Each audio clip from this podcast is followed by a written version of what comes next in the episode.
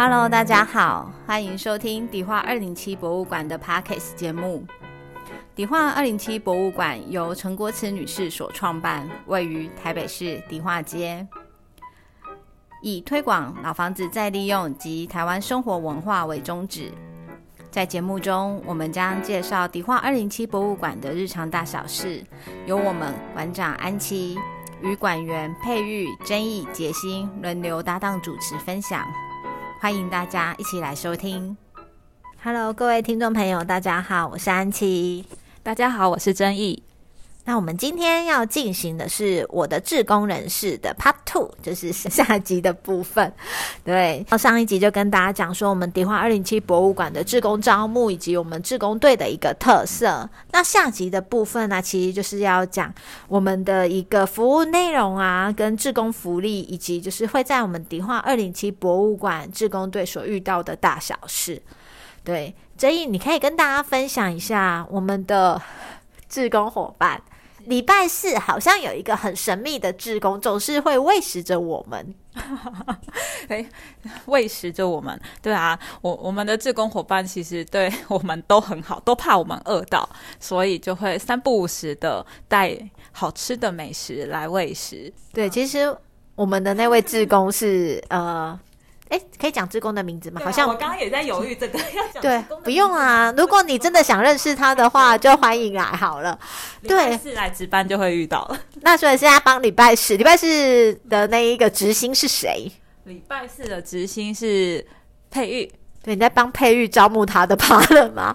对，其实呃，跟大家讲一下，就是所谓刚刚其有讲到所谓的执行这一件事情，其实就是像迪化二零七博物馆的运作，每一天都会有一个正直的一个伙伴负责当天的展场外务的大小事，包含像是兼职人员的安排、导览人员的安排以及志工的一个工作内容安排，就由这位正职伙伴来负责。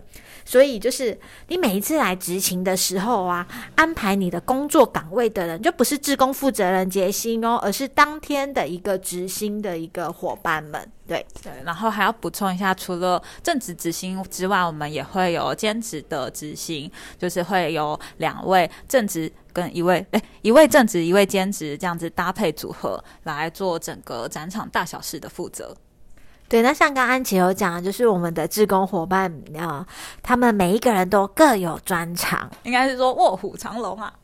对，其实，在疫情期间，甚至包含疫情之前，疫疫情期间，我觉得是一个很温馨的一个我们的志工时刻，是因为后来发现我们志工彼此之间熟了之后，例如某某哥家的附近住了某某姐跟某某阿妈，对，就其实就。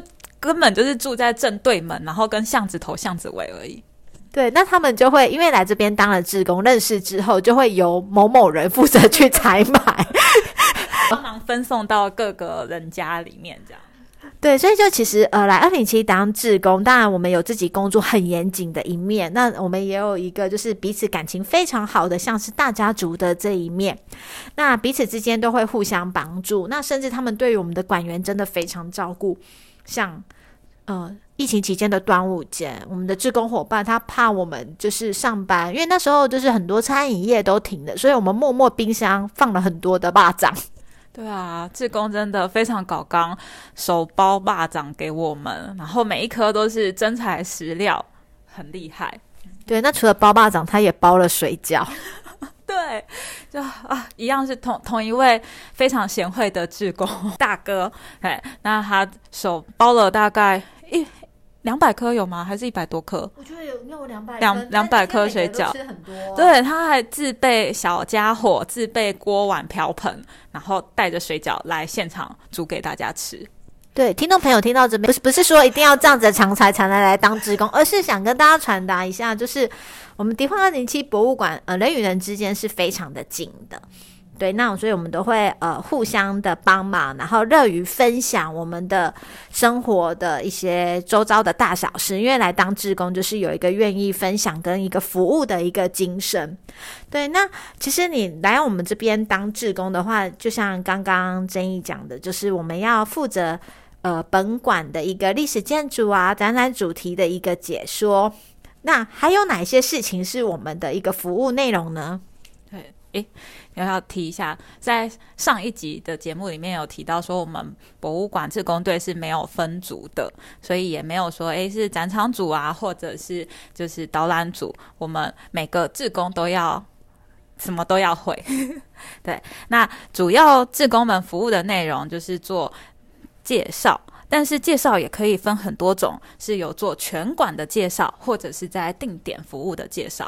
因为有些志工伙伴可能会比较害羞，你要请他带整场的。导览他可能没办法，可是他在单一定点为民众做的解说可以讲得非常好，所以我们也是会根据志工们的专长来帮大家去做一个调配。所以如果是能够带定时导览的志工伙伴，我们就会请他协助做定时导览的。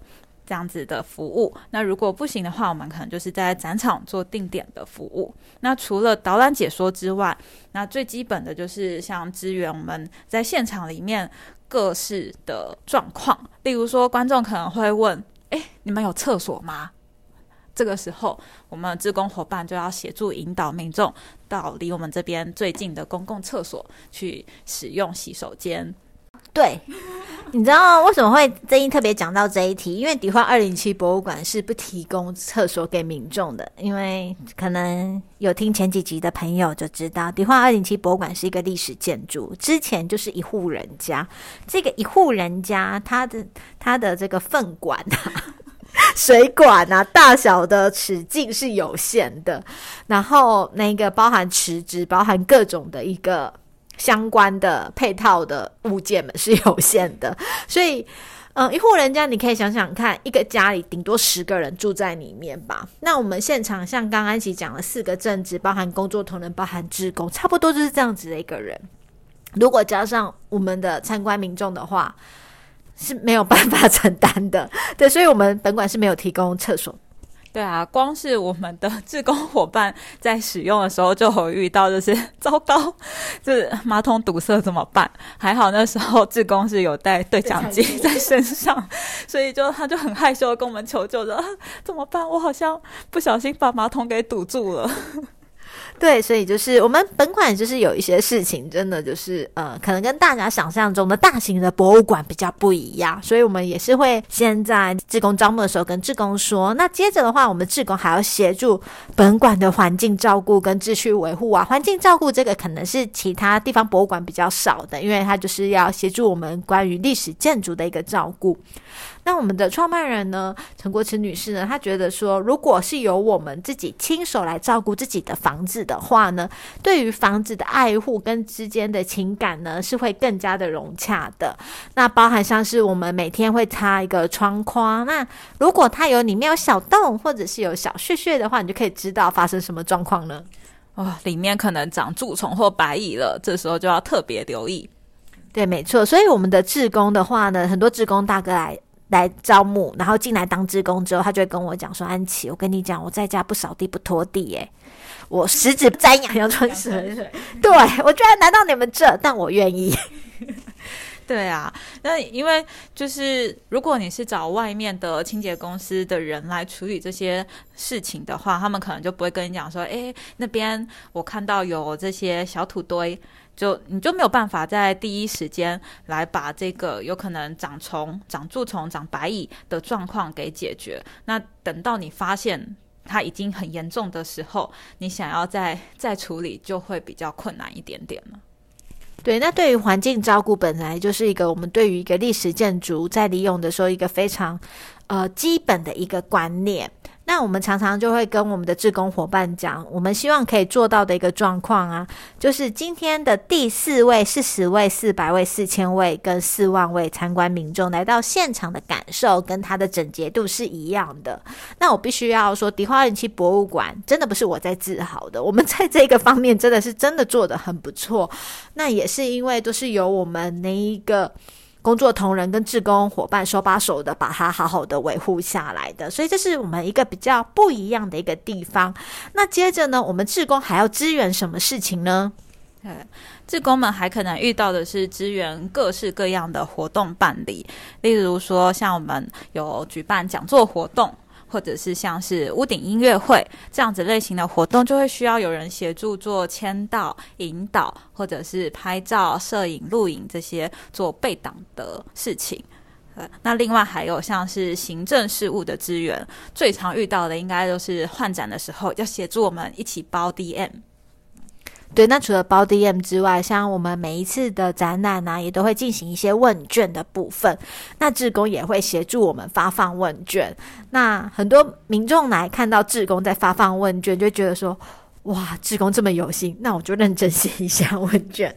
对，所以志工要协助的事情非常的多，像刚刚曾毅讲的，像呃活动办理呀，跟行政事务，那我们也都会不断的提醒志工，他在支援活动的时候，他本身就是一个工作同仁的一个精神，而不是当一个观众或是一个参与的一个民众，所以他必须要很盯紧的参与我们现场的各式各样的一个服务，所以很多的呃。想要来当志工的一个伙伴们，他们都以为说，我今天来当志工，我就可以免费参加迪化二零七博物馆的很多活动，其实是不是的。其实他每一次来都是担任工作同仁的角色，那他不一定会真的会协助到活动的办理等等之类。那甚至他有协助到，也是必须要非常专注在他自己的工作岗位上面的。那这是我们的服务内容。好啦，那讲了这么多，我们有提供哪些福利给志工呢？讲到我们的福利。你真的非常非常的厉害啊！我都有一点不好意思讲了。我们福利其实非常的基本，就是呃，像自工津贴的部分啊，来服务半天班，我们是提供交通费三十元，然后全天班的话，还有加一个午餐费是一百元。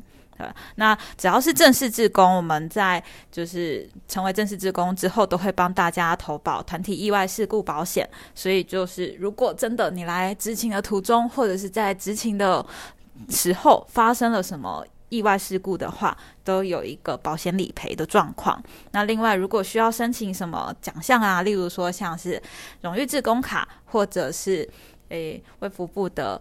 金牌、银牌、铜牌奖，我们都可以协助去做一个申请。那这个其实，在很多的大型的馆所，可能他们会有一些名额的限制。那在迪化二零七博物馆的话，申请就会比较简单一点点。对，那另外还有，我觉得志工们最喜欢福利，应该就是上各式各样的专业老师的课程。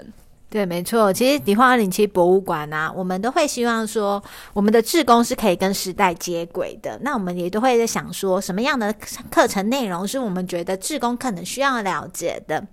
那例如说，像我们前阵子就是在出老屋创生二十五帖的时候，我们就办了一些关于老房子参访的一个课程。那也有到太和堂，就是在迪化街，呃，另外一个非常厉害的历史建筑，那要预约才有办法进去。那真的是一个时空胶囊的一个很棒的一个房子。那到太和堂，然后听李太乙先生的一个导览内容。那另外一个呢，在关于老屋创生二十五天那时候的展览时候，我们也配合了。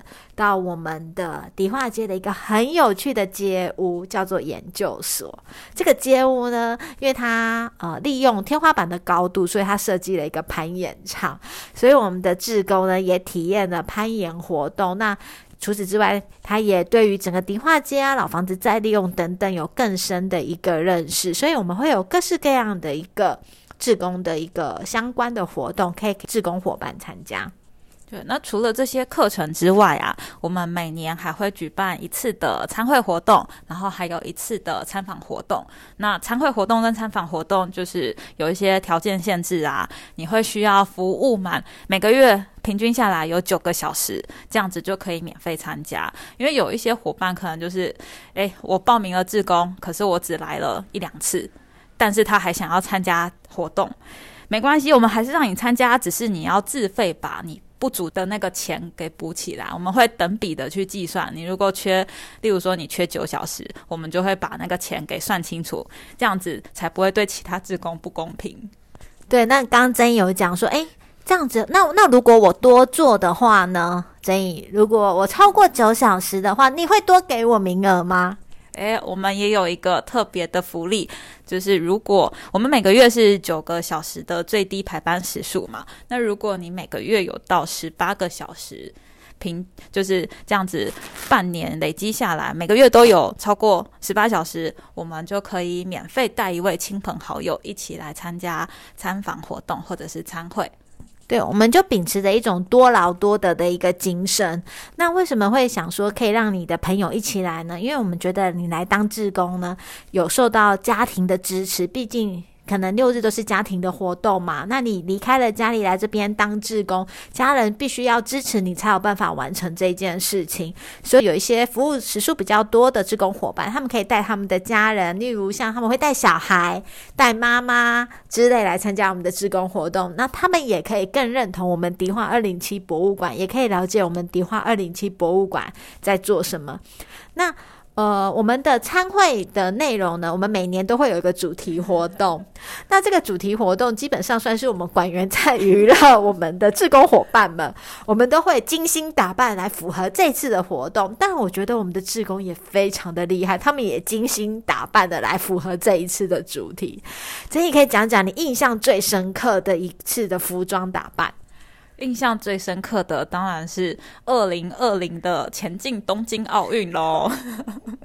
对，那就是就是诶前年的主题，因为隔年就是二零二零年就是东京奥运嘛，所以我们在二零一九的时候，我们的参会都是做春酒啦，所以在春季的时候举办。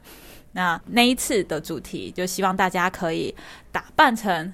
运动员就是你喜欢的运动员，或者是你喜欢的运动风格的，就是穿着有运动风就可以了。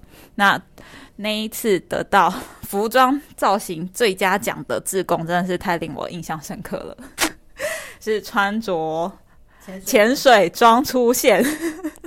对，而且我们志工非常的敬业，他的衣服穿到最后一刻，包含上台领奖，因为上台领奖我们放在很后面，还要拍照。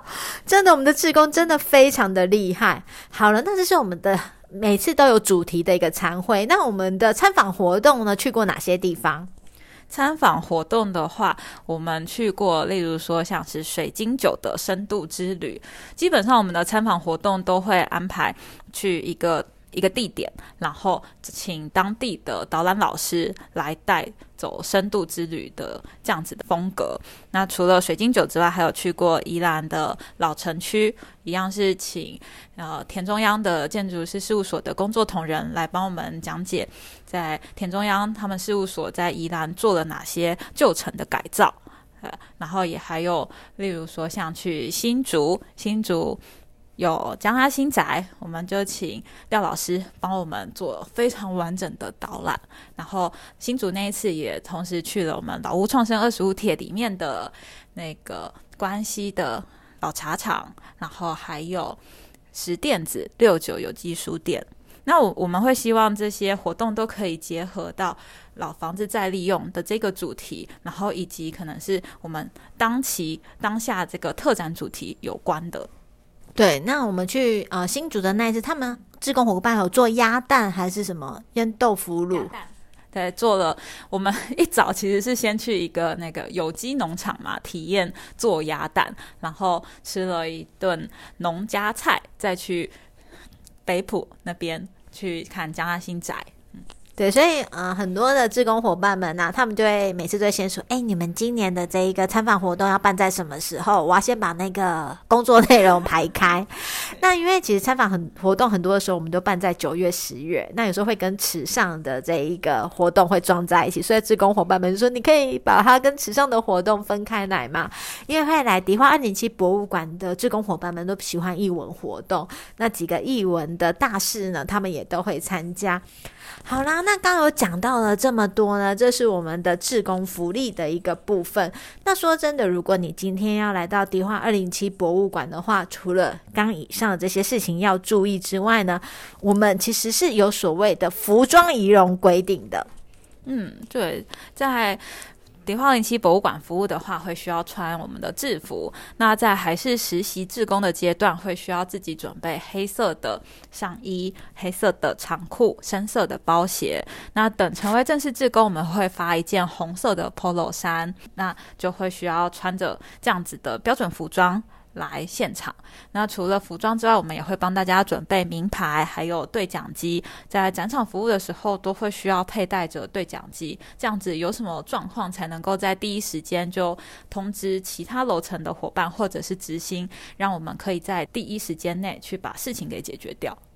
对，那其实还有就是像我们在执勤的时候啊，如果有夸张的视频的话，就是不要做一个携带。那另外天气很冷的时候啊，我们馆内会开暖气，所以志工伙伴们不用戴帽子，也不用戴围巾，然后当然现在要戴口罩啊。对，就是呃，你知道有些馆所啊，那个可能比较冷一点点，那就会看到执勤人员啊，毛帽啊加大围巾、口罩，那只剩下眼睛，就有一点。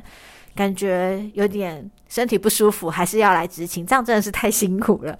因为我们觉得，呃，志工伙伴们穿上我们的制服之后，代表就是我们的馆。那其实一般的民众没有办法分辨，究竟你是正式人员呢，还是兼职人员，还是志工伙伴。所以会希望说，对外的一个形象呢，是一个很好的一个形象。所以就是夸张的视频啊等等之类的话，是没有办法在服务的时候携带的。对，一个要补充的是，像是香水，呃，因为香味也是会影响民众参观的一个一个因子，所以呢，就是要也要麻烦大家在知青的时候，千万不要喷浓郁的香水。对，所以就是呃，会发现说，底化二零七对志工的会会有一些的规范等等之类的，那。